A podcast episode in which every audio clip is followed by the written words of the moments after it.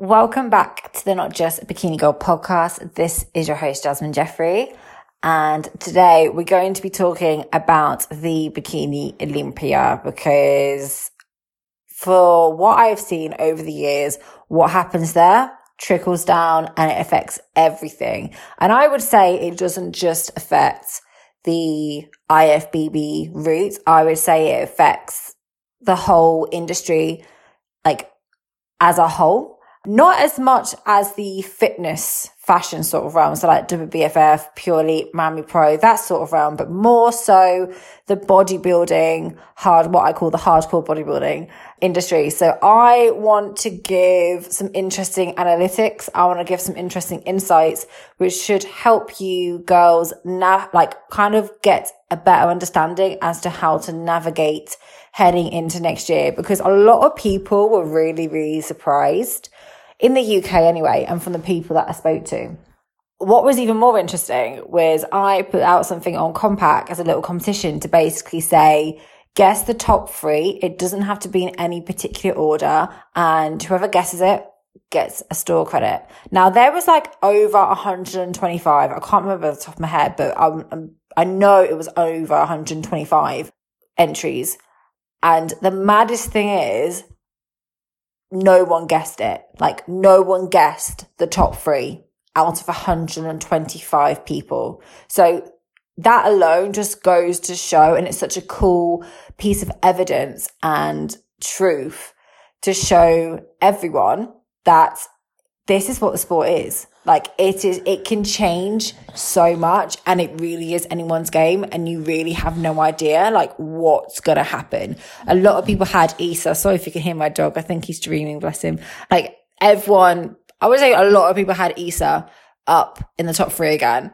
But as we all know, you can go from first place to go all the way back down to sixth, which is still amazing. But I can imagine from her, for like a mental point of view, to go from being the top to dropping down, that must have taken a massive hit. But it does show how quickly things can change and how you think, you know, some people on social media can say, you know, I think X person's going to do well or this person's going to do well, but you really have no idea until you show up on the day. And I think that post alone just shows it. So when it comes to the shoe department, I did, I, I literally sat there and was like tallying every single girl that came on stage, like, right, what are they wearing? What color are they wearing? What they're doing? Blah, blah, blah. And the statistics basically were when it came to, when it came, when it come, when it came to posing shoes, out of 44 pros, 64% wore straps, whereas 36% wore strapless.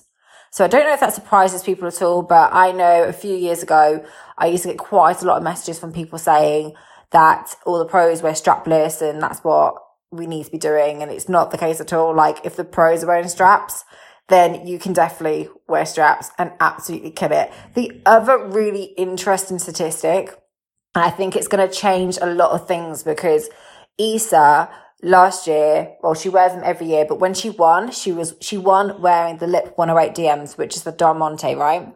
Janet wore Lip 102. She's always worn Lip 102 and it's a plain style. It's going to be very interesting to see if people kind of what, because what tends to happen is whatever the Olympia winner does, everyone will kind of follow suit.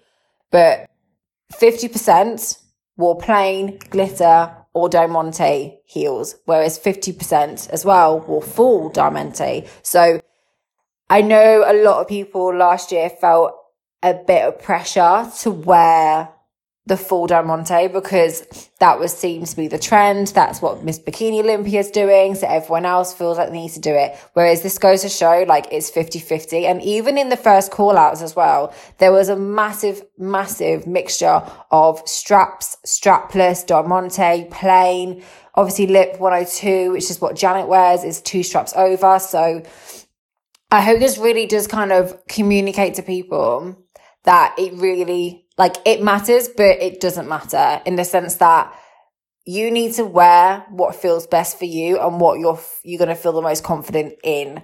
Don't just look at Janet and go, "Oh my god, it's a Lip 102." That's now what the judges are wanting. Trust me, they are not wanting a Lip 102 because last year, if you're really going on that route, They wanted Lip 108 DMs. Like they don't, they don't care in the biggest, biggest way. They do not care because every single year it changes. These, the shoe trends really do change. And I'm hoping that people don't start switching to the Lip 102s.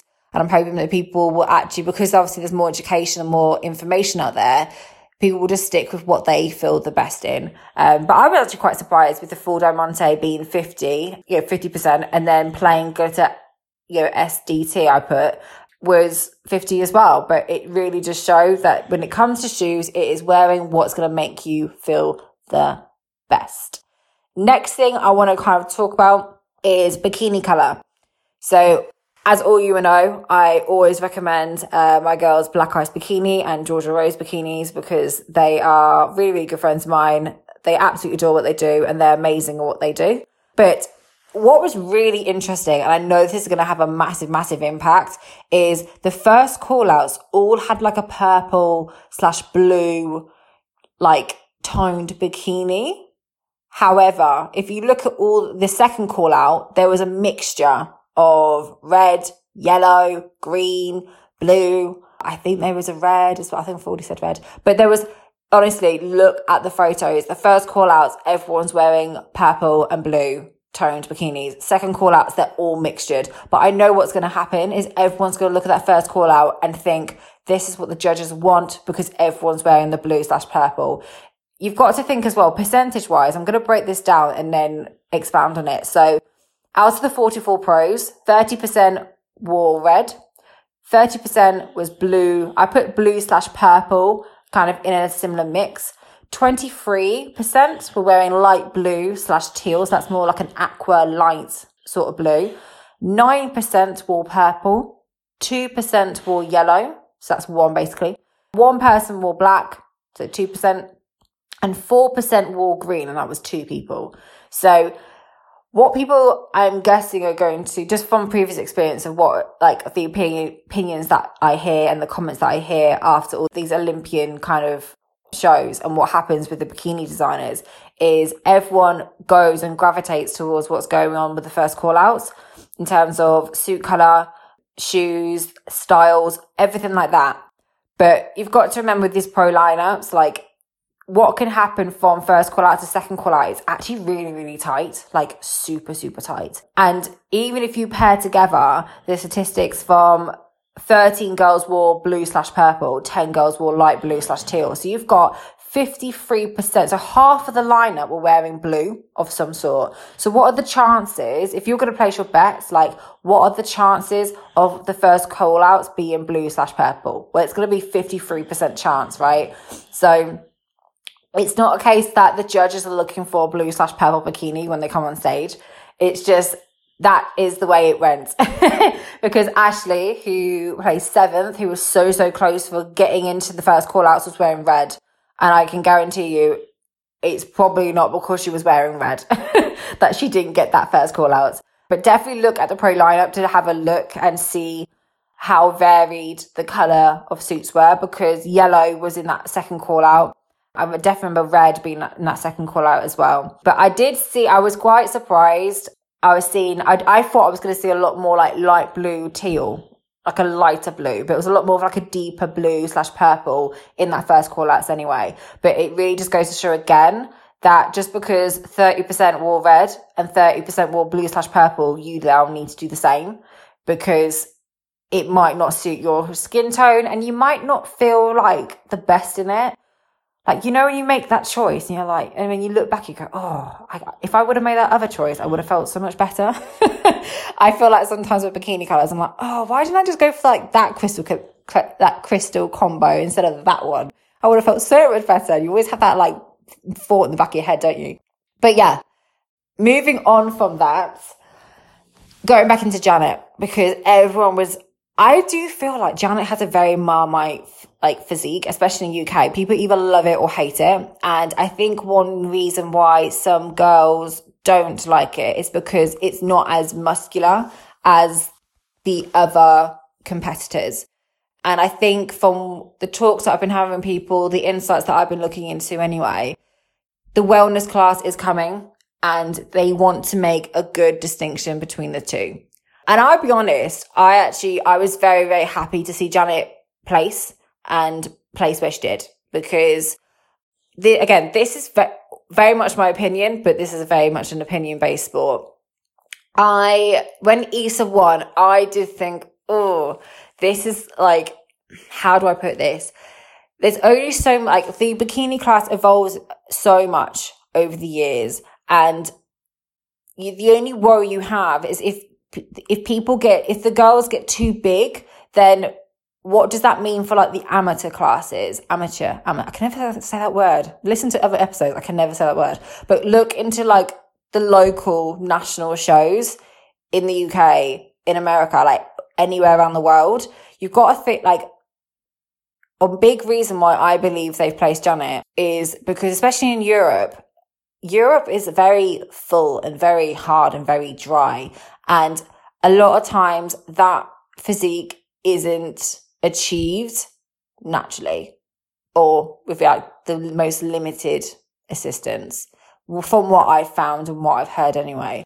And I think it's going to be a positive thing because you don't want every single year everything to just get bigger and bigger and bigger and bigger because then people in the industry are going to have to push to that next level when actually if it comes back down to what it should be in my opinion which is bikini not like don't get me wrong you still need to have muscle but I think there's like that fine line. And I think after all the years of the sport growing and the girls getting bigger and bigger and bigger and fuller and drier, I think it was time that things got brought back down. And what was really interesting, I don't know if anyone else noticed this, is the European judging, in my opinion, seems to be slightly, slightly different. I was going to say off, but then that's not really fair.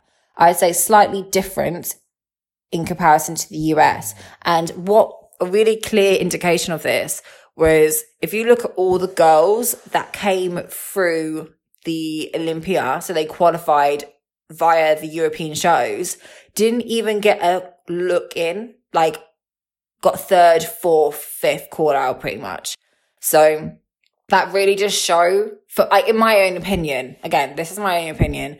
A lot of the European judging seems to be not in line 100% with what the Americans and the USA and slash Canada seem to judge and seem to kind of favor.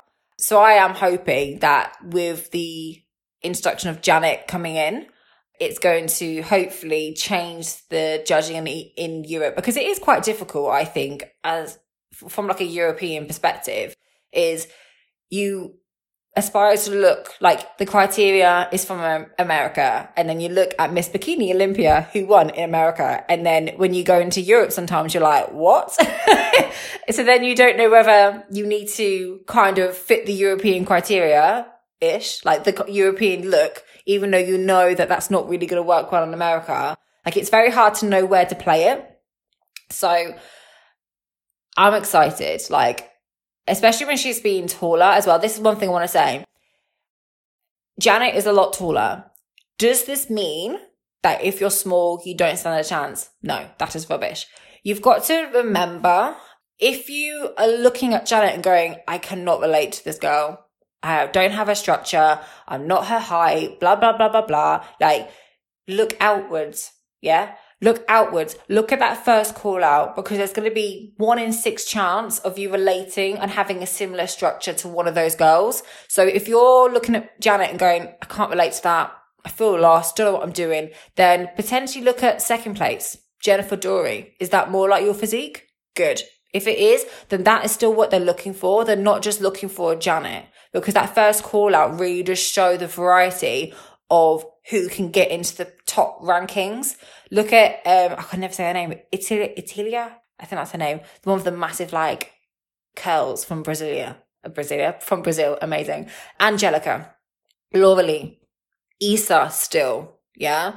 Even the second call outs, that's what they are looking for. So if you are kind of feeling like, oh, I feel like I've gained too much muscle now, maybe, or I don't feel like I have that physique. What should I do? Then look outward because it's not, I think people sometimes get slightly too fixated on the Bikini Olympia winner. Whereas there's so many other girls that just missed out and they still are worth looking at and they're worth researching and, you know, kind of taking inspiration from. And that's the silly thing is that's what I've been doing for so many years because I, I've always looked at Issa and gone, she's amazing, but I'm tall as hell.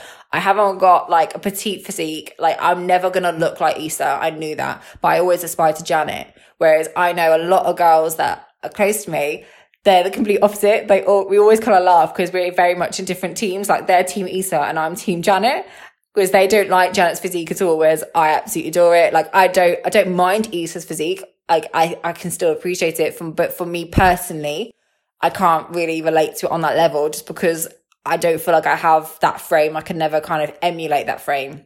So look at it on a bigger scale.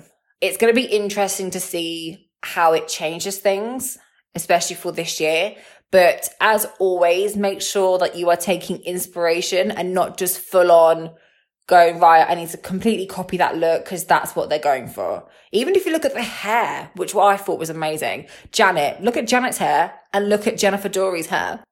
It just shows it does not matter. Like, I know sometimes us competitors can get into this weird headspace of like thinking that the four row diamante bracelet and the five row is like a massive, massive decision. Whereas, yes, the little details matter. Don't get me wrong but it's it's staying true to you. Like Jennifer, if she wouldn't have worn her hair like naturally and curly, it probably would look really strange. So if there's like a certain like quirk to you or something that you really like, then don't feel the pressure to kind of hide that because you want to make sure you're doing making the choices with your suit, with your hair, with your makeup, with your jewelry, with your shoes, everything that's going to obviously fit in line with the criteria and their general, you know, bodybuilding world because, you know, you kind of have to. But I do really believe you can stay true to yourself and express your own individuality in your own way. I just think sometimes it's easy for us girls, especially in the amateur rankings, even the pros, like if you just started out being pro, to kind of be unsure of what to do. So take inspiration, but hopefully these insights have kind of I guess, bashed a few preconceived ideas or like things that you thought about the pros or the Olympia, which should hopefully help you with whatever decisions that you will be making in the coming year or years. You never know. But if anyone has any questions, then obviously you can always DM me um, on the KOMPAK page. I'm more than happy to help with styling because like that is actually my, I love it. I love it when girls like, right, this is how I'm having my hair, blah, blah, blah, blah, blah. And I just like do a, a cheeky little like Instagram stalk. I'm like, right, these earrings, that shoe, boom, boom, boom, boom. And it's like amazing. so yeah, anyone needs any help, let me know. And I hope you enjoy the rest of your day.